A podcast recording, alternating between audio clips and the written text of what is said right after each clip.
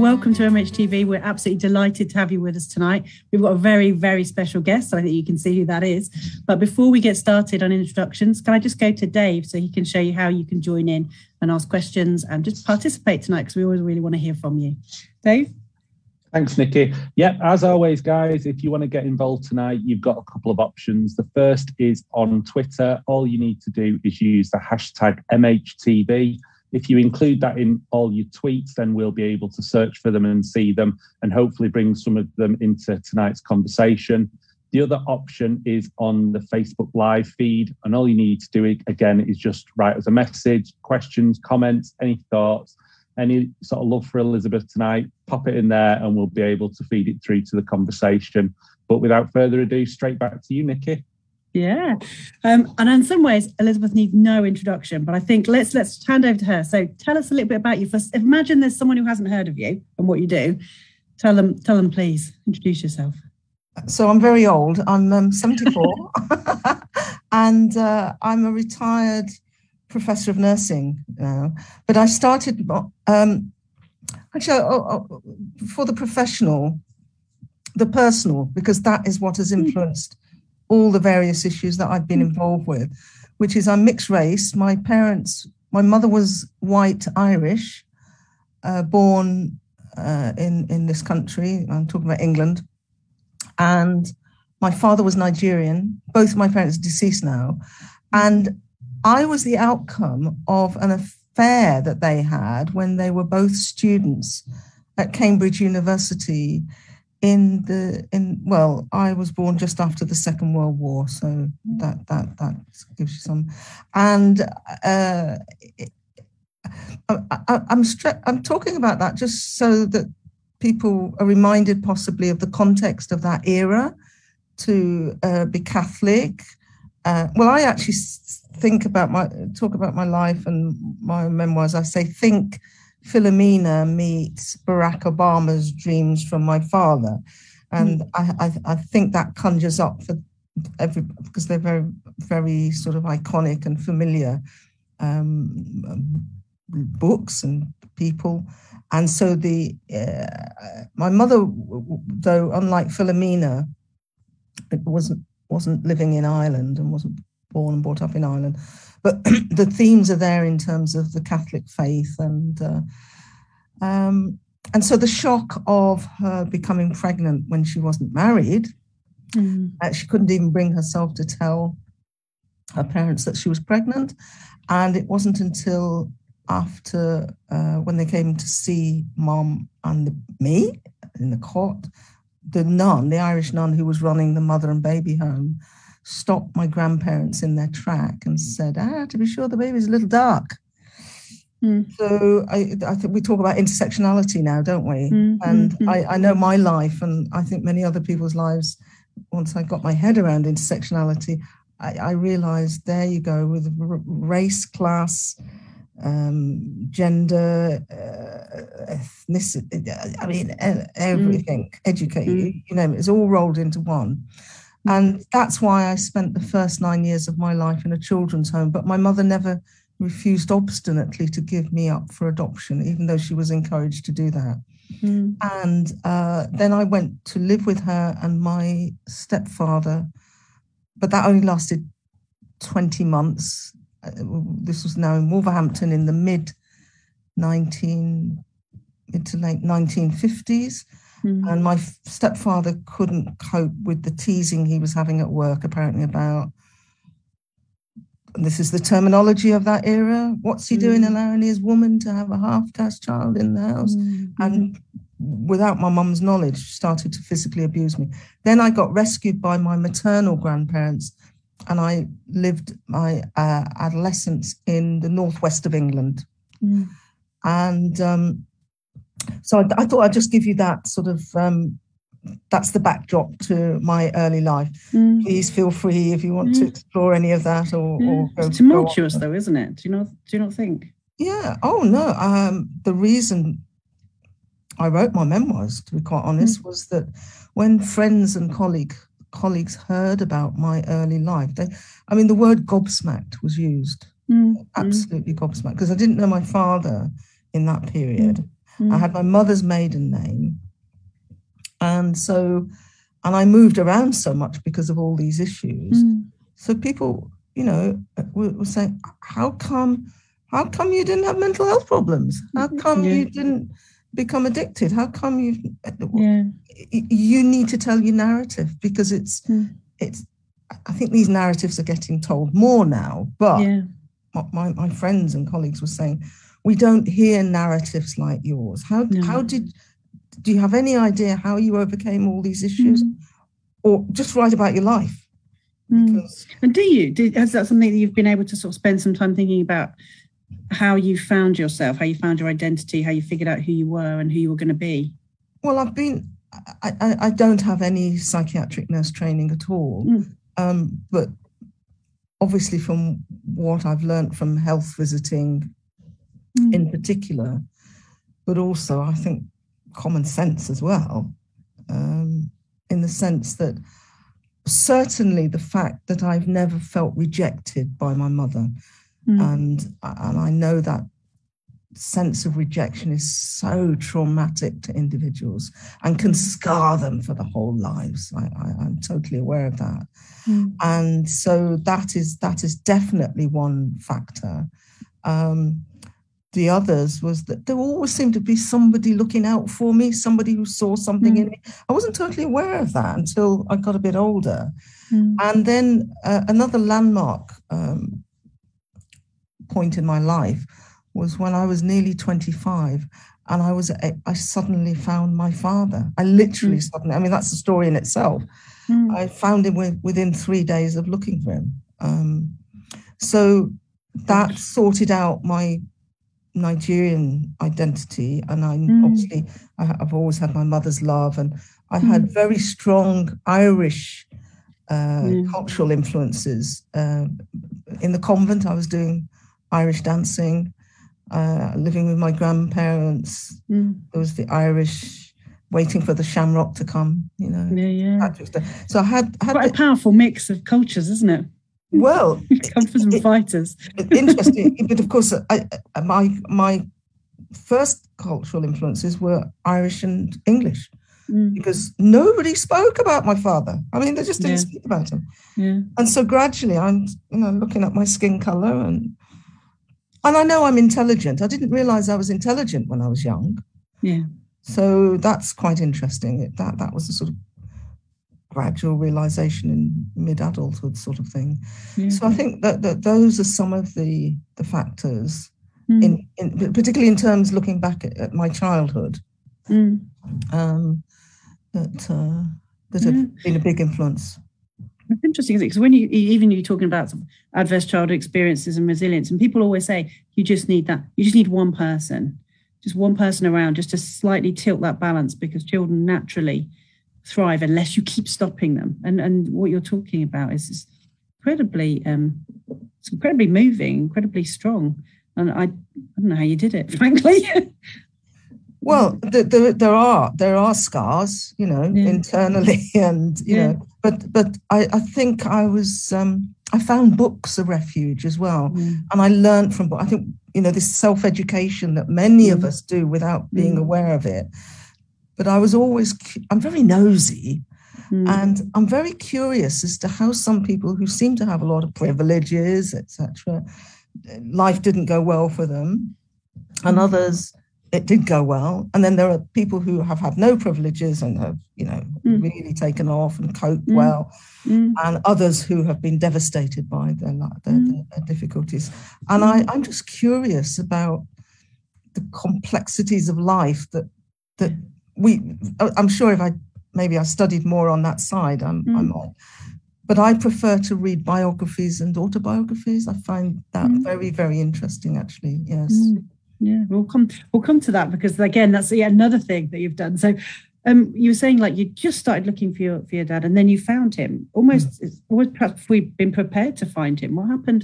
Oh, with that. definitely. You're, you're spot on there, Nicky, because Mm. um, as nobody spoke about him Mm, as a child, I just knew you didn't ask questions. mm, And so it was always at the back of my mind, you know, who who is my father? And he must be dark because I, I'm brown skinned. Mm. And it wasn't until I was nearly 25 I had um, I between my state registered nursing course because that's the mm. era that I was in the late 60s and my and between that course and my health visiting course I spent nine months in Paris working in Paris. I, I, have always oh, liked the French always liked the French language. Mm. and I went actually just to improve my spoken French. Not that brilliant on the written grammatical French, but hey. And uh, when I was there, I got very friendly with a French Benin midwife who was very political. And she pointed out to me that I, although I read a lot, she quickly found out that I didn't know any authors of color. Excuse me. Mm. And the other thing that she, um, so she so the other thing was I told her the story about washing my face 10 mm. times as a child to try and become white. And she said, I know the exact book that you need to read Frantz Fanon's Black Skin, White Masks. Mm. And Nicky, that book was an absolute revelation to me. Mm. And Frantz Fanon being um, French Caribbean psychiatrist, mm. radical, yeah. who went to work as a psychiatrist in Algiers during the colonial occupation of Algiers by mm-hmm. France. And he observed that individuals, there were individuals who seemed to hate their skin color and wished acted out that they were white because mm. who who had got the power, who had got the privileges. Mm. So you know, and and he just explored this issue of how it's possible to sort of self hate, yeah, because of your external appearance. Mm. And when I read that book, initially found it difficult to get into because it was quite mm. quite sort of. Uh, well, it was very academic uh, treatise. Mm. But gradually I got into it because then as, as I was reading it, I could relate it back to myself.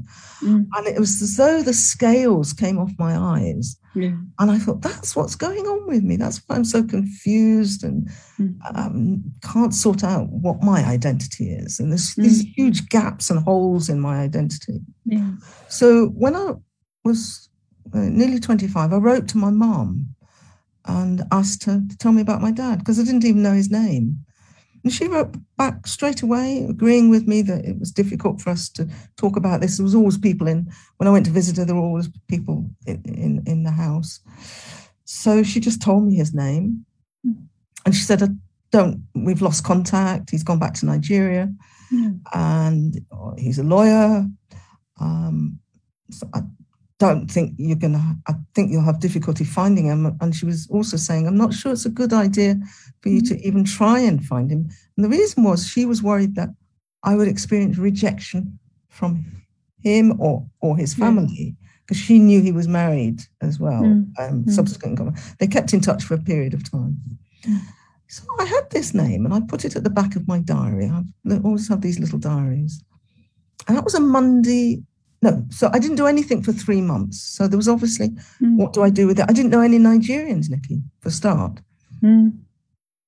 I was telling you a little bit of a joke because I was telling a story to somebody, so, so, mm. some young adults, and I got to that point. Oh, you know, got his name. How how can I how can I find it? And this young lad said, Miss, why didn't you Google him? and I said, internet wasn't around then. And the look of yeah. horror on it. What? So anyway, so I had this name, and I, as I say, I didn't I didn't know any Nigerians. Mm. Three months later, though, I realized that a friend of mine who was uh, from Sierra Leone, John, and a barrister, happened to mention that he taught Nigerian law students occasionally. So I thought, John's the person to ask. What part of Nigeria does this name come from? Could he find that out from his students? That's all I wanted to find out. or, or all I thought I could find out. Mm. So I saw John on a Monday evening in June 1972, and he said, "Okay, leave it with me, Elizabeth." Wednesday morning, I was working as a health visitor in the clinic in Brent, Mm. and John rang me and said, "I've spoken to your father." Off your seat. Mm. What? I said, What? In Nigeria? I said, No, Palmer's Green, North London. Because that's where he, my dad, Wow.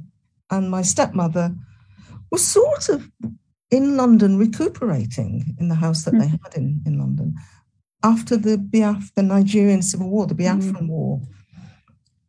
So, I mean, goodness me, how lucky was I on all sorts of fronts? Mm. So I went to see my.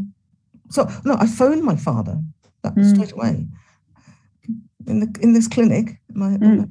uh, I just dropped the phone on John, picked it up straight away, and I'm glad I did that because I would have. "Oh, should I? should I?" Yeah. I spoke to my father for the first time, and it was just unbelievable. And I, he invited me to come and visit him and his wife the next day. Saw my dad the Mm. next day. So it was just unbelievable. And I knew him for eight years before he died. So on all sorts of Mm. fronts, things, you know, luck was looking down on me Yeah. in in that. Things would come together. Mm. Yeah. And so, I mean, that's, obviously, what it's, sorted, that's what sorted me out, Nicky. I having having like all the parts come together. all the parts together and being loved and accepted by all parties you know Mm. um, Mm. it was it was fantastic and i've i just felt normal to be quite honest Mm. Yeah. How did that sort of getting to know your dad again, or at all, um, change the way that you felt about yourself? I felt at ease. I felt um, just i had this inner confidence. Mm. and i i think it's i love myself. I actually Mm. thought i was all right. I wasn't this freak. I wasn't this outsider. I i i just knew when you've got this void Mm. it, it sort of gnaws at you. Mm. um, and uh, I, I, I was getting confident slightly before meeting my dad, but after I met him, Mm. it was like this inner calm. Mm. I, mean, I was still an angry young woman. I'm Mm. an angry old woman now, but you know, lot to be angry about. Yeah. uh, yeah, exactly. But I, I wasn't angry at myself and my confusion about who I was, and Mm. um, I just had this inner calm that has stayed with me in terms of my own identity and who I Mm. am, and I was proud of who I was. That's Yeah. that's the other. That's the other. You know, going back to Mm. um, Frantz Fanon's book, Mm. you know, I, I just because I was able to experience now both sides of my Mm. heritage. Yeah. It was, very important, important for both, but it, I actually see it as more important in terms of my Nigerian heritage Yeah. Definitely. because of my brown skin and how society, partic- I'm talking about this country, Yeah. has viewed me from childhood.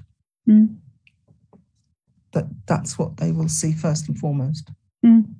Yeah. It's it's. I mean, one of the things working in mental health that you know that is so heartbreaking is when people internalize stigma. Mm. You know, it's almost like people are poisoned by the world that they live in Mm. and the beliefs that they take inside themselves. They just they almost corrupt the, the soul. They're really dangerous things. They stop people from thriving, from being well. And in my that was what I'm talking about is is when people believe that they they they can't progress or they can't be well because of stigma around mental health. But you don't always see that. And I can't imagine how it must have been for you as a little kid, not really understanding the context you were living in, not really being able to talk about who you were. And, Yes, and I- coming I- to a stage of actually doing something like this. We'll come to the sickle cell, which is so pro the health of people who look like you. Yeah. That's, it's really interesting, Nicky. I had a constant memory Mm. in childhood and and early adulthood, and particularly as, as a teenager, Mm. that people were always looking at me. Mm. I mean, I suppose that's slightly paranoid, isn't it? it? But I always felt that I was being looked at. Well, I Mm. think I was. It's had it right, Yes. but it wasn't a healthy feeling. It was an ang- there was an anxiety associated with Yeah. people looking at me Mm. as, as an object. Um, Mm. I was very um, anxious about it. I, I had Mm. this anxiety about that. Mm, And that definitely cleared when I knew exactly who I was. mm, Uh, so that's that's it. That's one sensation that I, and it's a very unsettling sensation yeah. that that I can recall growing Mm. growing up.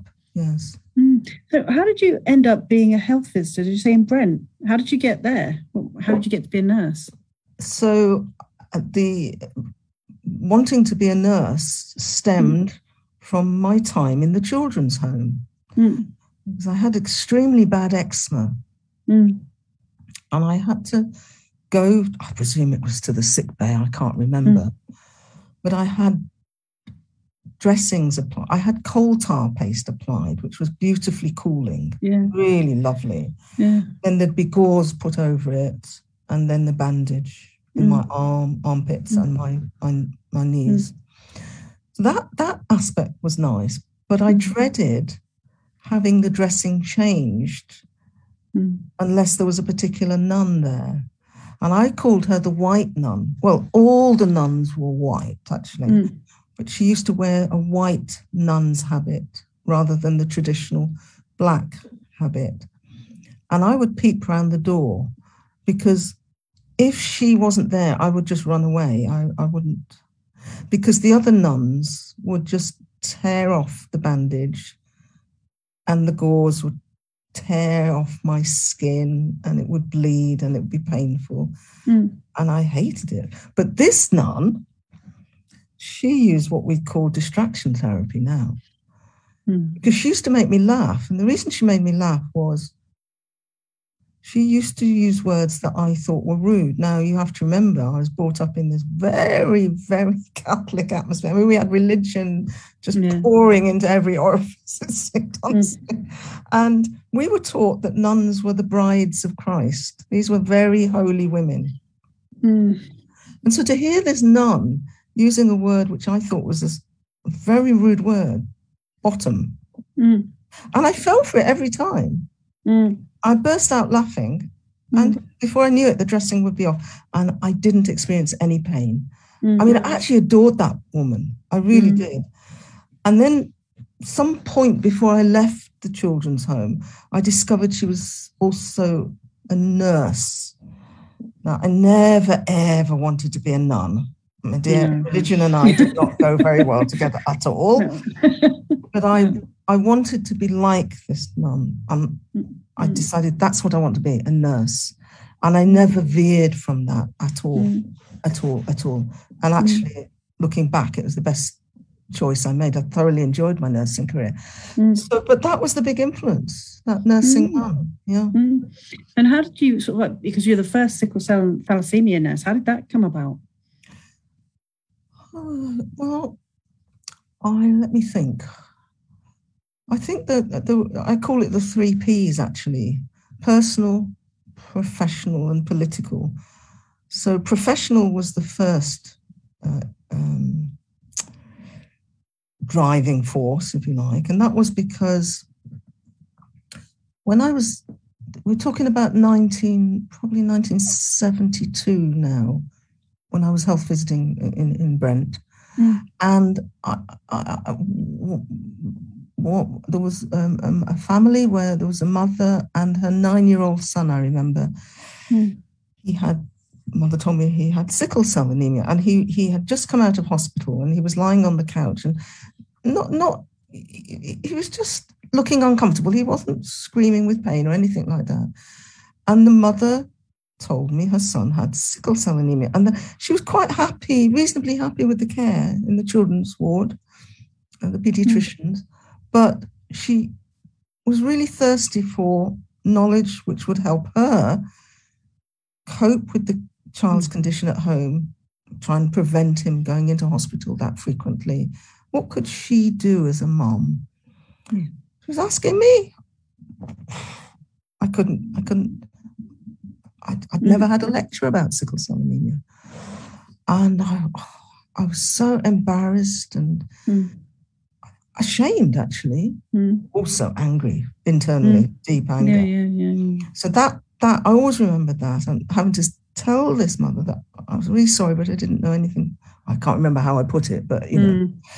And then on the personal side, it was when I met my father and found that I had a cousin with sickle cell anemia and he was living in England. So that really brought it home to me. Mm. And then politically, well, I was a political animal, Nicky. I was I was in a group called Needle, and I was in the Labour Party for a few years. I'm talking about the early 70s. Mm. We, we we were influenced incredibly by the American civil rights Yeah. uh, that was you know going on, and um, I was getting angrier and angrier about this. Actually, why why didn't I know anything about this condition? Yeah. And then uh, I, uh, we, a, new hematologist arrived at the Central Middlesex Hospital in about 1976, I think it was. And I was then a community nurse tutor. So I had my office in the, the School of Nursing. So I got to hear of talks in the postgraduate medical centre. And here was Dr. Brozovic giving a talk about sickle cell anemia. I couldn't believe it. Right, I was there. And I, she was a wonderful lecturer. And I asked a lot of questions at the end of that first talk. Mm. And there was there was a lot of interest in sickle cell anemia. Mm. I think you know I wasn't the only person who needed to know. Yeah. So there was so much interest that she gave another lecture. I went to that, asked more questions at the end of Mm. the session. And I was coming down the corridor of the hospital and I could hear this click, click, click, click, click. Hello, hello, hello. I turned around, it's Dr. Brozovic herring after me. And she said, Look, you seem very interested in this. And honestly, Nicky, to cut a long story short, Mm. I ended up working with her Mm. as as the first sickle cell nurse specialist. Now I Mm. got the idea. So initially, I didn't I didn't work with her straight away. It was like she asked me if I would. Um, she taught me a lot about the condition Mm. and asked if I would go and visit some of the patients on the ward. Mm. I was also I had Nigerian cousins now out in America, and I quickly found out that if you wanted to know about the comprehensive approach Yeah. to sickle cell, and the, as we called it in those days, the health education, the health promotion aspect, which is what I was interested in, Mm. go to America. Yeah. So I went on holiday, stayed with my cousin in Los Angeles, and I was delighted to find out that's where the headquarters of the American Sickle Cell Foundation was. So I hopped in to visit them. Mm. I have to imagine me in the, at this age, I, at this period, because I had a huge afro, huge. It was Mm. black then. Mm. Mm. So when I went to the offices, uh, and I just called by chance, I didn't ring them or anything. I just thought, Let, let's see. So I was shown into the chief exec's office, and she was a real feisty woman. And I Mm. noticed she was sort of like glaring at me, not not in a nasty way, but you know, like. Oh. And then I opened my mouth, Nicky. Ay, ay, ay, ay, ay.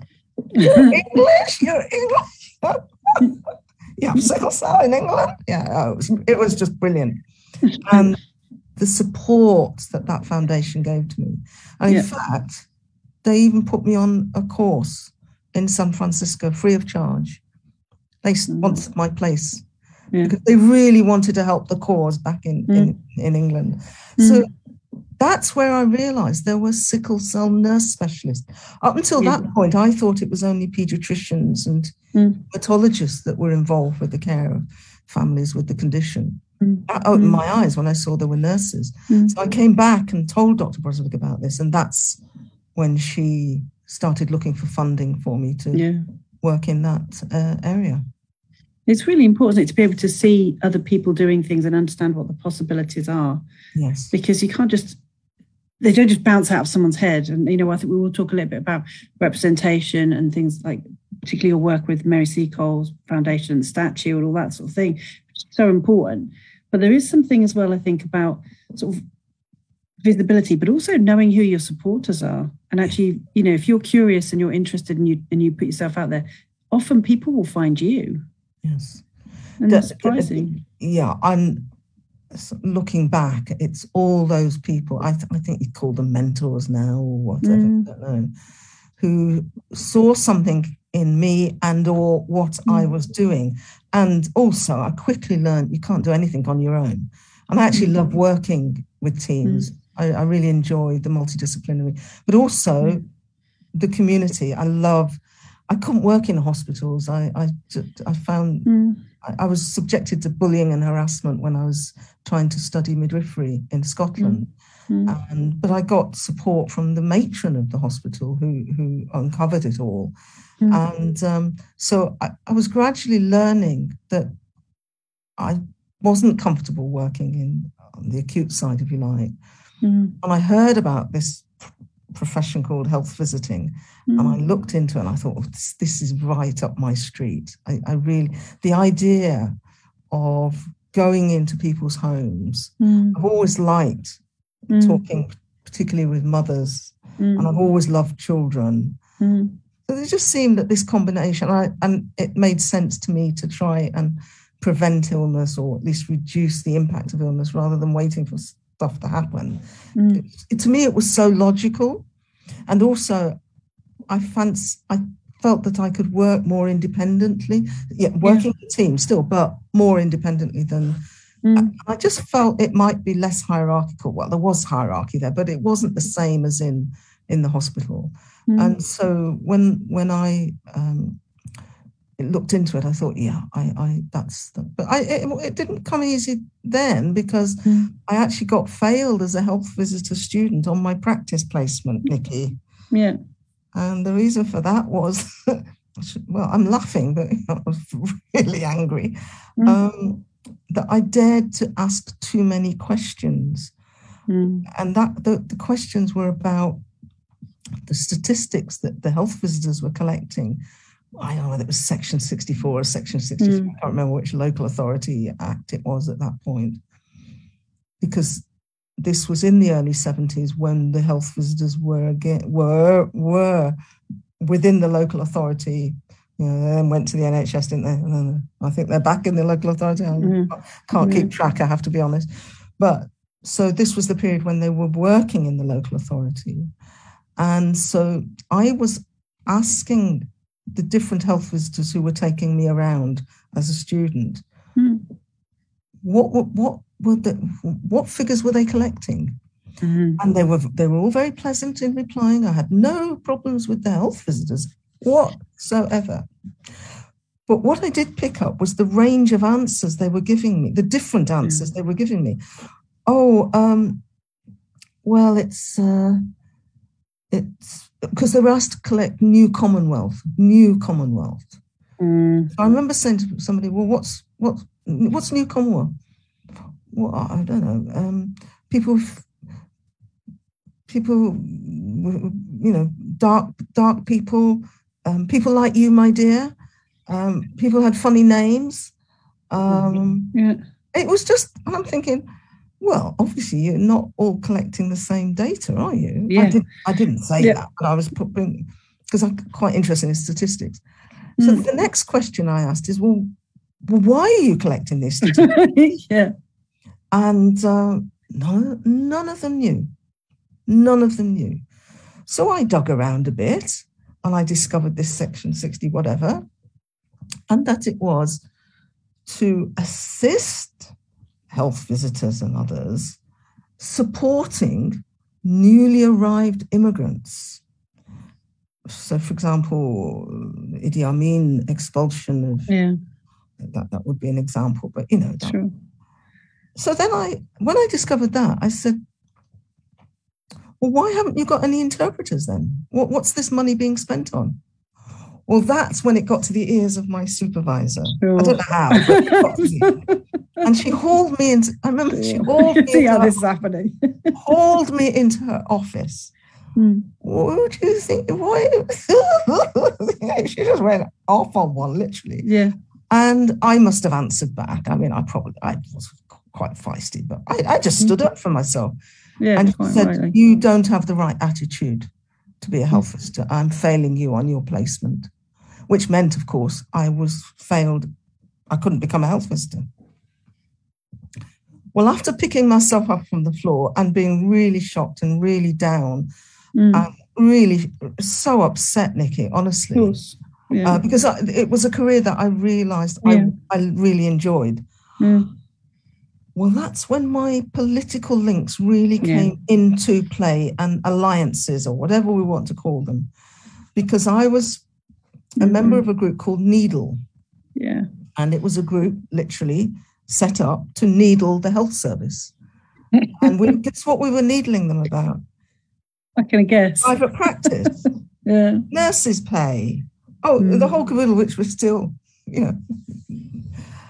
Anyway, I went, I spoke to some of my friends. They, they were, there were, there were a few nurses in it. There was um, medical students. We were mainly students, but not all. I remember there was a Mm. dentist, a qualified dentist in this group. We, we were radical. There was, uh, we were Mm. left wing group of Mm. people. And so I, I spoke to one of them. They said, "What?" We must be-" And they rallied Mm. round, you know. Yeah. And one of them said, "Listen, the medical officer of health in your area, we know of him. He, we think he'll be very sympathetic to what's Mhm. happened to you." Mm. And they got in touch with him. He called me to his office. I remember it was in, it was well, it was in Brent somewhere in Wembley, I think. I, Mm. I- so I went into his office. It wasn't huge, but it was. I was scared stiff, Nicky. I, Yeah, you know, he, yeah. he just called me to see him. I didn't know quite what was going to happen. He said, "Look, tell me what's going on. What's what's happened?" So I told him everything, and he said, "Right," he said. Um, I'll be having a word with your supervisor. I thought? He said, he must have seen my face. Said, Don't, don't worry. He said, You've done nothing wrong Yeah. said, in fact, you are exactly the sort of person we want in health visiting. He said, I'm getting onto your college uh, because the college had been, because I'd failed, they were going to fail Hmm. me. Hmm. So he did everything, he did everything that he Yeah. said. And I got called to, it was Chiswick Polytechnic in those days where they used to Hmm. do the health visiting course.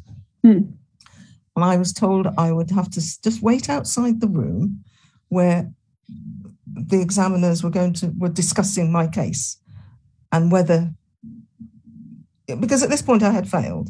Yeah. So I sat outside for an hour, an hour, and they came. Somebody came out. Mm. Delighted to tell you that you've passed your. and I got the official notification the next day. Post was very quick in those days, Nick. Mm. Now Yeah. that taught me so many lessons. Mm, not bad. You know, from the depths of despair, seriously, to Mm. look, if you open your mouth and tell somebody, the right people, people Mm. can rally round and sort this out for Mm. you.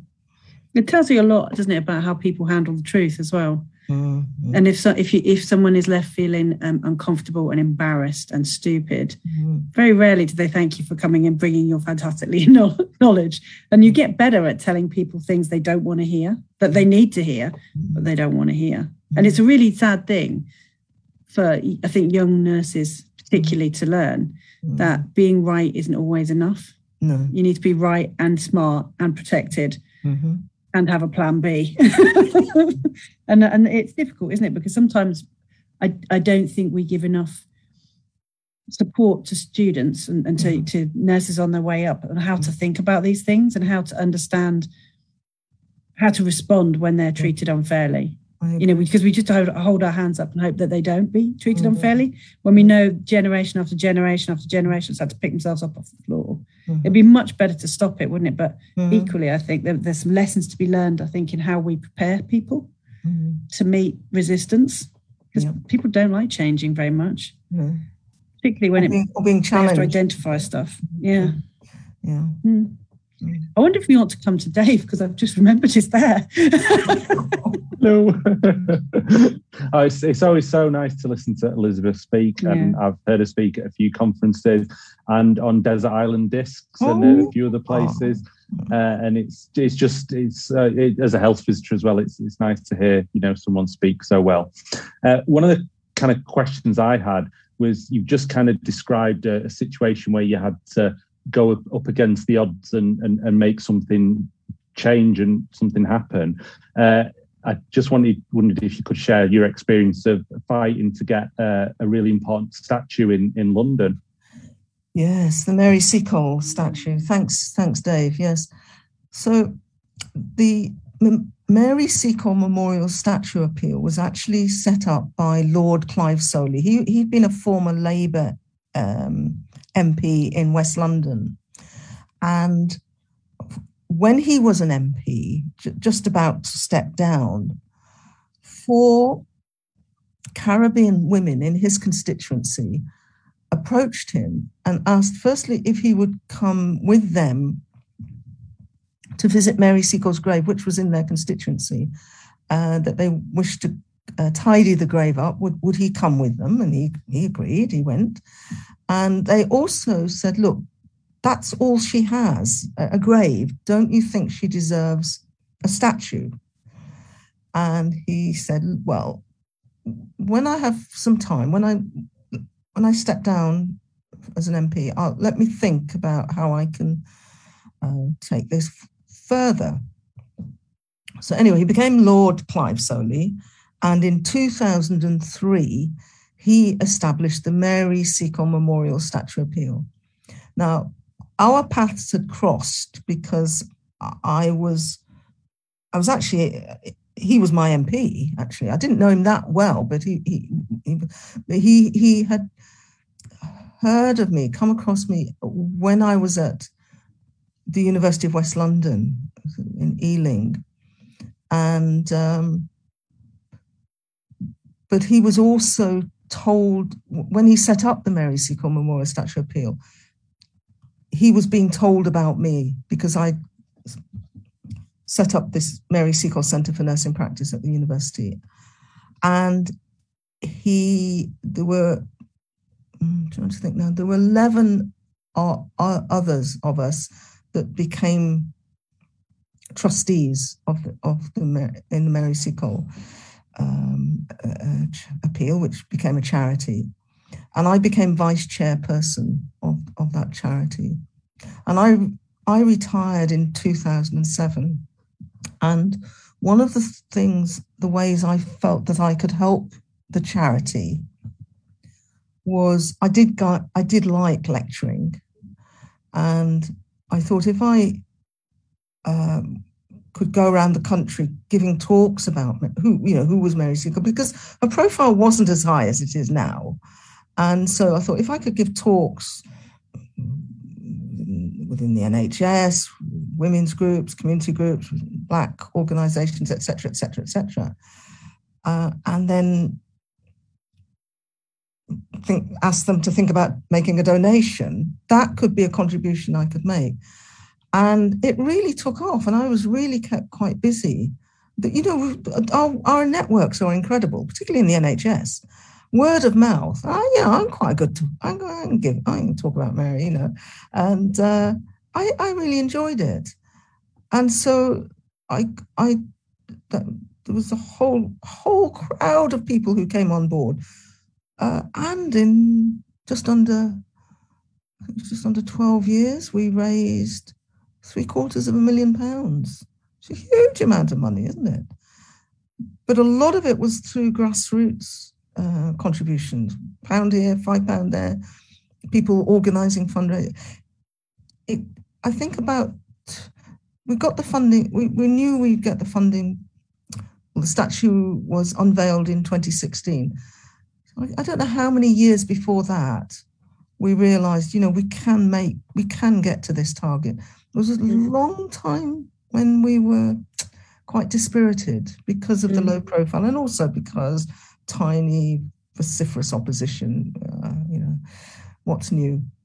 So, yeah, it was, it was, well, it was a very important part of my retirement in the end. Yes. Mm definitely, definitely. And I know loads of students go to look at it. Oh, I'm pleased. And yeah, it's really important. It's, a really, beautiful really monument, actually. And and in itself, it's a very beautiful image of a of a, of a powerful woman. I love that kind of forwardness of it. It's, it's, it's Martin, Martin Jennings was the sculptor. Yeah. And he really did his homework in terms of the mm. personality. Uh, he, he knew Mary Seacole's mm. autobiography, you know, back to front. Mm. Went out to the Crimea himself and to Jamaica. He did a, a huge amount of research. Mm. And I, I, think that's why it is so well received, that, mm. that, that study. And St Thomas's Hospital donated the site. And, you know, it, it, it, what I enjoyed about it that period, Nicky, was you saw people coming together from all walks of life, all backgrounds, with this common purpose. You know, we can do this. Initially, oh, can we do it? Do you think we'll ever get to this? Mm. And then suddenly, uh, and that, then there was a sort of bandwagon effect, which was wonderful, Mm. because at that point, maybe a few years before we got the grand total, people Mm. started to think, actually, I think this statue is going to happen. I, I think I'd like to join forces. You know, but there were people who'd been with us right from the word go when buckets of cold water were poured over the idea that you could ever raise that amount of money. Yeah. Or worse, was you didn't need it. That's what I, I remember that those conversations. I'm But sorry. when people people just said you just didn't need it, and I was like, who are you to say what other people Oh need? yes, yes. That was ex- that that those were the conversations I found very difficult, and the ones when back in the day when it was like it was kind of like a popularity conf- um, um, and you could either pick Florence Nightingale or Mary C. Mhm. Cole, and it was like they were like like as a boxing ring. Like, no, no, you can have more than one person who does a good Yes. thing And in the this, world. This, this, okay. this, this was artificially constructed Oh yeah, uh, in order to, uh, uh, um, and I hear somebody's just not today actually Yeah. told me that uh, a certain historian oh. um, who we won't mention uh, on a channel that we won't mention, new channel, um, was spouting off this, this, this. Oh, she wasn't a nurse. She wasn't. Oh, you know, and you know, it was interesting for a nanosecond, Nicky. It brought back that Mm. vile feeling that it- created at times. I have to be Mm. honest. yeah, Um, but I thought, no, no, it exists, and nothing anyone can do can change that. and people people wanted Mm. to support it. I mean, to raise, as I said, to raise that amount of money Mm. in a, from people who didn't have much money. You know, Yeah. we did get some big grants, of course, it, and as I say, that was quite interesting. You know, we were, Mm. we were talking to all sorts of people. Lord Mm. Soley sort of went for the sort of big donors, etc. I, I, I, I really love the grassroots. Uh, you know, talking to people about and having to Mm. um, defend what some, you know, the negative comments and and and I love history Mm. Mm. and actually say no, that's not actually correct. You know, this Yeah. this is this, this is, and here's the evidence for it. Because Mm. yeah, I am into evidence based um, Mm. information. Elizabeth, and, and just off, off what you said about the comments from today, and you know that there shouldn't be a, a Mary Seacole statue. Mm. I suppose have you got any kind of thoughts and comments about this this month's Black History Month and kind of the importance of that? Sorry, to the, the importance of Black History Month is that Yeah, I suppose it's that bit about do you see that Black History Month is an important thing to do and an important kind of celebration to, to have and, and, and, and why it makes a difference? Yeah, I, I, first and foremost, as as many people are saying, this should be integrated throughout the whole year. However, I can see how having a Black History Month, uh, for good or bad, organisations come on board at that time of the year. Now, you could argue, well, they should be on board all, all throughout the year, and I, I totally agree with that. But I'm also happy to have this concentrate. It's exhausting, I can tell you, but uh, it, it it it's it is a time when you see more in the media.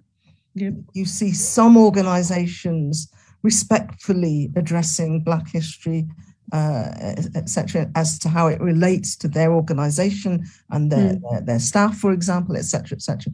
So I think we need a mix, and I think we're starting to get a mix that we're seeing through programs. Obviously, David Olusoga is a good example. Yeah. We don't just see his programs in Black History Month; they are threaded throughout the year, and there are many others.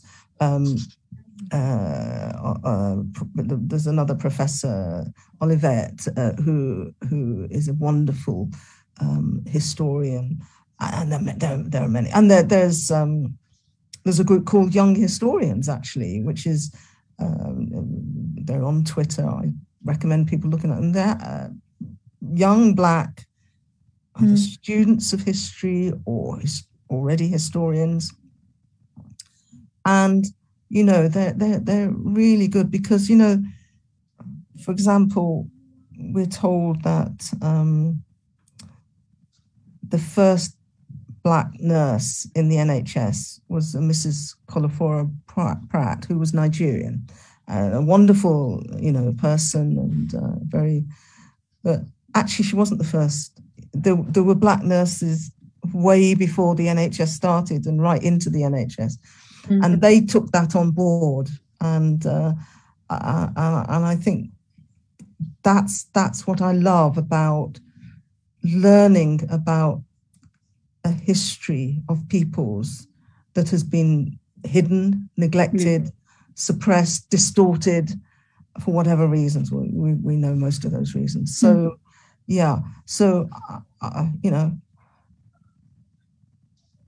so Black History Month has has a purpose, but not the sole purpose. And mm. certainly for somebody like myself, I do find October exhausting. I really do find it exhausting. I'm not complaining, but I do suggest to people I can actually give talks outside of to January, February, March, April, May, June, and you know, but you know, we, I'm also, you know, Nicky, you were talking about us enabling student nurses and young nurses to be aware of, I think, the context, the, the mm. strategies they they could be using. You know, I am also aware that for many people contacting me, that's the only time they get a budget to do anything like this. Yep. That's the only time they can get any funding to mm. organize. Now, you know, what we should, what we wish would be that an organization, be it an NHS trust or whatever, should be using their education budget or whatever it's called these days, CPD. I, I, I don't know. I'm out of touch on what what, mm. what the title of the budget would be, but that should be mm. spread throughout the year so that mm. uh, it, it's not constraining those people who genuinely want to have these events which cost money. Mm. Uh, but the only time they can do get a bit of money, if they're lucky, is October. Mm. Mm. It's difficult, isn't it? But I guess at least if that stuff is out there, then it's there for people to see. And I, I, guess one of the dangers is that people can feel so lonely, like they're the first person any of this has happened to. But when you look back and you see people walking before you, you know mm. the paths that you can follow, and it's it doesn't necessarily change the difficulties you're going through, but I think it might make it a little bit easier. I think understand. people find it heartening actually, and mm. uh, yeah, I, I I agree. So I've got a couple of questions from students here. The, the one that made me smile the most is um, Dua Lipa is a fan of yours. Are you a fan of hers? Oh. I guess that's referring to your Brit Award. Sorry. Uh, Answer carefully. I, listen, I, am just, I'm just, it's the memory of it all is is coming back yeah. in floods. Um, I, I, people have asked me, "Are you a friend of Dua Lipa? Was she a friend of you?" I love Dua Lipa before mm. I, I would already downloaded mm. We're Good. I love We're Good. Mm. That's my mm. that's my favorite track of her. Levitation's not bad either, but anyway. Mm. Yeah, I'd agree. So, so I, I love music of, of, across a load of genres. But I wasn't watching the Brits that night. And a friend rang me to congratulate me on Dua Lipa giving me a shout out. And I said, What? So she said, Elizabeth, aren't you even watching this program? I said, No. She said, I thought you must know her. How, how does she know? But I said, I have no idea. So fortunately, it was on ITV.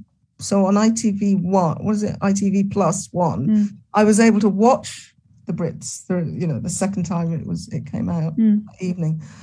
Well, it was a huge shock, and I'm still mm. not sure how she how she heard about me. But you know what? She had this was one of the uh, what I did learn was she was performing at O2, and it was the first big event mm. post lockdown, mm. and a lot of frontline care workers had been given tickets. Yeah. So she was obviously aware, and her management must have been aware of that. So somehow they she she had found this or her management had found this statement I'd made when I was asked a question how did I feel about do you remember we were all clapping for carers? That that I do remember. Thursday night? I don't I don't know. Mm-hmm. so I'd been asked a question by a journalist. What did I think about clap claps for and nurses? It was mm. particularly focused on nurses Mm. And I said, well, you know, very well to be clapping them. What they need is a decent pay rise. And I think, you know, that just PPE would have been. and that was picked up a bit, you know, and Yeah. so that's what she'd heard. Mm. And so, and all- at that Brit Awards, it was the first time that not only did the winners get the, the, the big Brit Award, but they were given, oh, hold on, what? I heard this earlier. This this is the statuette. It's it's it's Yeah. lovely. It really is sweet. Yeah. And actually it's quite heavy. Yeah, solid little thing. So Yeah. each of the winners was also given this for them uh, to announce who who they would give this to, and they could they could just choose who they wanted to. And you I love that as an idea. there was um, there were some very poignant choices made Yeah. by by. Hey oh, so Fame at last. I love the way she was, you're not watching the Brit. Like, no, I'm not. I'm not. um, we've got a fantastic question from Ben Glass. Um, it's a bit of a complicated one to go into right now, but maybe we can circle back to that um, and just answer some questions afterwards in the in the tweets and on Facebook. Um, Diana Mendes Lopez is saying absolutely to the things we were talking about, prevention being key. Um, very hard sometimes to keep the finances in place for preventative work and the emphasis on it, but it's absolutely right. Um, Amanda Cass saying um, how fascinating it is to listen oh, to. Amanda, hello Amanda. I know Amanda. Yeah. Um, she describes you as a truly phenomenal woman. Always a good thing to hear. You've got a long list of awards. Which was your favourite to get, as she asks? Um, Pride of Britain, you know, Pride of Yeah. Britain. Because again, I'm a bit dippy sometimes. When I got that call from Pride of Britain, I, I actually associated Pride of Britain with children because you you, you remember Yeah. the stories of the children and the courage and the I, I don't know. So that's that's didn't actually realize adults got Pride of Britain awards. So that that that was a real shock and a very pleasant surprise to be given the lifetime achievement award. Mm. The the the, ne- the next big surprise was okay. I was called, it was the last award of the evening and. Nicky, there were celebrities just hanging from the ceiling. I've never seen so many celebrities in my life. I was there with my daughter, my granddaughter, and my granddaughter is now she's 13. Well, she knew so many of these. In fact, you know, subsequently she's told me that Dua Lipa was there. I remember that. But anyway, um, that was 2019. Anyway, You're amazed Um, as well. You didn't see her. Terrible. well, it- so anyway, so it was the last award of the night. So you go on stage, and Carol Vorderman is the the the the, the, the, the compare for, for the evening. Mm. So she's, she's chatting away, and then they show a little video of you, which they filmed before, obviously. And then she says to me, "Well, the person that's going to um, present your award has also been involved with uh, quality issues." Da, da, da. Janet Jackson. Well, I've, I've, I've still got I've got the clip now, and you can just see my jaw. And I turn round, and who's smoothly coming across the stage? But Ms. Janet Jackson, who presented me with the award. So that that was an evening to remember. And you know, my Mm. uh, it, it was beautiful having my family there. You know, and and yeah, it was it was yeah, it was good fun that night. And I think back also because I'm not doing any face to face still because of wretched Mm, COVID. I, I I- and so I I these are quite nice memories of when we all used to get together and not worry about you know Yeah. uh, mm. Yeah. We've got um, a couple more questions, so I'll hand back to Dave just to finish up. Sorry, I was just cutting and pasting some pictures onto Twitter. Uh, so we have a few more comments. Uh, Dina Mendez Lopez has said lots of nice things about you, Oh, thank you. in, in that we still need a needle today. Uh, Yeah. Yeah, and do. on her, Ahoan Gurn has said, Why is Mary Seacole not very well celebrated? She was a very brave woman. Yes, I think um, I, I I would partially agree to that. I think things have improved a, a huge amount Mm. in terms of the awareness about Mary Seacole, um, although. It, as, as, as with anything, it, it, it- it could be better. But I think that having that beautiful statue um, has helped enormously. Brilliant. And have I missed anything, Nicky, that I've already shared with you that I've not sent? Uh, oh, Amanda um, says wait. Jane Harvey. oh, Please let Jane. Dame Elizabeth know how much I've appreciated her talk. I did my health visitor training 76, 77. Although I passed, I too had issues with challenging practice. Mm. This was not um, new to me, as happened to me throughout my four years of nurse training as well. Nothing's changed since, which I'm mm. sorry to hear. Sorry to hear that, Jane. Mm. Um, as a, as a children nursery child advocate, as an HV, you are family's advocate. To be an effective advocate, you have to be able to advocate for yourself. Mm. So it's a really good point made there. Something that we must need to work on a little bit more in terms of nurse education. Mm. And Sulo says, never tire of hearing you talk, which is a lovely thing oh, thank you.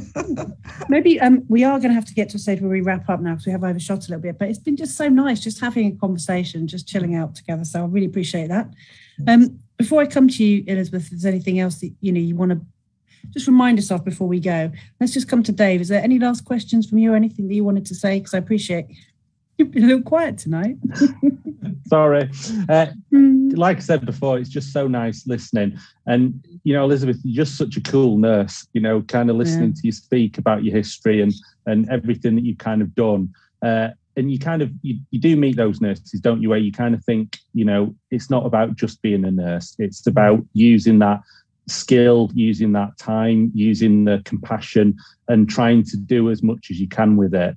Uh, and I know Nicky, you know, as a as a lecturer who is sort of teaching uh, the, the, the nurses of tomorrow, and and certainly Middlesex, a lot of black nurses of tomorrow. You know, it's just so great that she can share, you know, the the copy of tonight's episode with them. Uh, because mm. you know you're just such an amazingly brilliant role model. So uh, yep. you know I, I, do feel really privileged that I've had the opportunity to meet you and to sort of, you know, yeah. uh, have those conversations in the past. Hopefully, not sounding too schmaltzy, but you know, it's it's just really nice to be involved in that conversation again tonight. So, uh, thanks, Elizabeth. And uh, I've got a copy of your original book, but I'll be getting a copy of the new book. And I know you're saying about it being available as a as a audio book as well. So. Uh, you know, I'd, I'd, really recommend everyone listening to, uh, you know, as soon as they turn off tonight's episode, uh, get on online and get a copy ordered. So uh, I, I, suppose that, they're my closing thoughts, Nicky. How about yourself? A message from Lovelace Binny. Hello, Lovelace, saying, What's the advice you can give us upcoming nurses, Elizabeth? And and Kitty Reddy saying, um, What concerns about uh, what concerns do you have about mental health in the community because of COVID? So, so one question there quickly about community COVID, another one about advice for upcoming nurses. Well, I think advice about upcoming nurses is, is, is certainly to be um, at ease with yourself and, and, and be assured of why you came into nursing, but also to try and find the area where maybe there's a gap, something that enthuses you about practice, and maybe specialize if you want to in that area because your passion and your mm. anger will actually, I think, make it easier to study because you, are going to have to study. Sorry. my lecture hat there. Sorry. Um, what was the other question? I'm sorry. The, the other question is um, what's your concern about um, mental health in the community in COVID time? I think because you said you weren't going out and you weren't giving public talks. Yes. Um, I, I, well, I fortunately I quite like tech, so it's, it's wonderful. Uh, you know, mm. Dave asked me to take part in this, so um, we've had to adapt, uh, but it hasn't been a big adaptation for me going online and I feel I'm connected to the world. And I think that's mm. helping my mental health. The other thing, though, um, for all we know about what we're supposed to do and not do to keep ourselves healthy, one thing this wretched COVID pandemic has helped me um, is to I do a daily walk unless the weather is foul. And I'm doing about four or five miles. I, I have got into podcasts, which I never, you know, mm. because I need to listen to something. It's usually music, but now I'm into podcasts as well. So um, I, I don't think I'm really the best person to talk about mental health and COVID. I think there's so many more experts. Mm. I really do think that. All I mm. can do is talk about how, as a 74 year old who had to go into COVID, into lockdown a week before everybody else. Remember, the over 70s had to go into mm-hmm. lockdown, but how scary it was and how unsettling it all was. Mm. But now, actually, I've got quite used to it. I think my problem will be getting back to big face-to-face events. I, yeah. I, I, think that's going to be very. I want to be assured that this wretched COVID pandemic is is well and truly under control. So I think that's my anxiety, and I think that's mm. Something that I think people, but it's not an issue. Um, sadly, it should that should be an issue we should be wanting to have in a way when COVID is no longer a threat. Mm. But um, it's going on, isn't it? Yeah, for a My while, goodness. yeah, I think. My goodness. Yeah. Yes. So oh, also, can I say mm-hmm. thank you to all of you on the front line and out there, yeah. because what you're going through is, I really think, is nothing compared to somebody like myself. I really, mm. I'm at ease with saying that. I can tell you. Mm. So, a big thank you to everybody, and look after yourselves. Mm. a good place for us to end then. So, thanks to everybody, and look after yourselves. Have a lovely evening. It's been great to see you all tonight. Night, night. Good night. Bye bye. See you next week. Bye.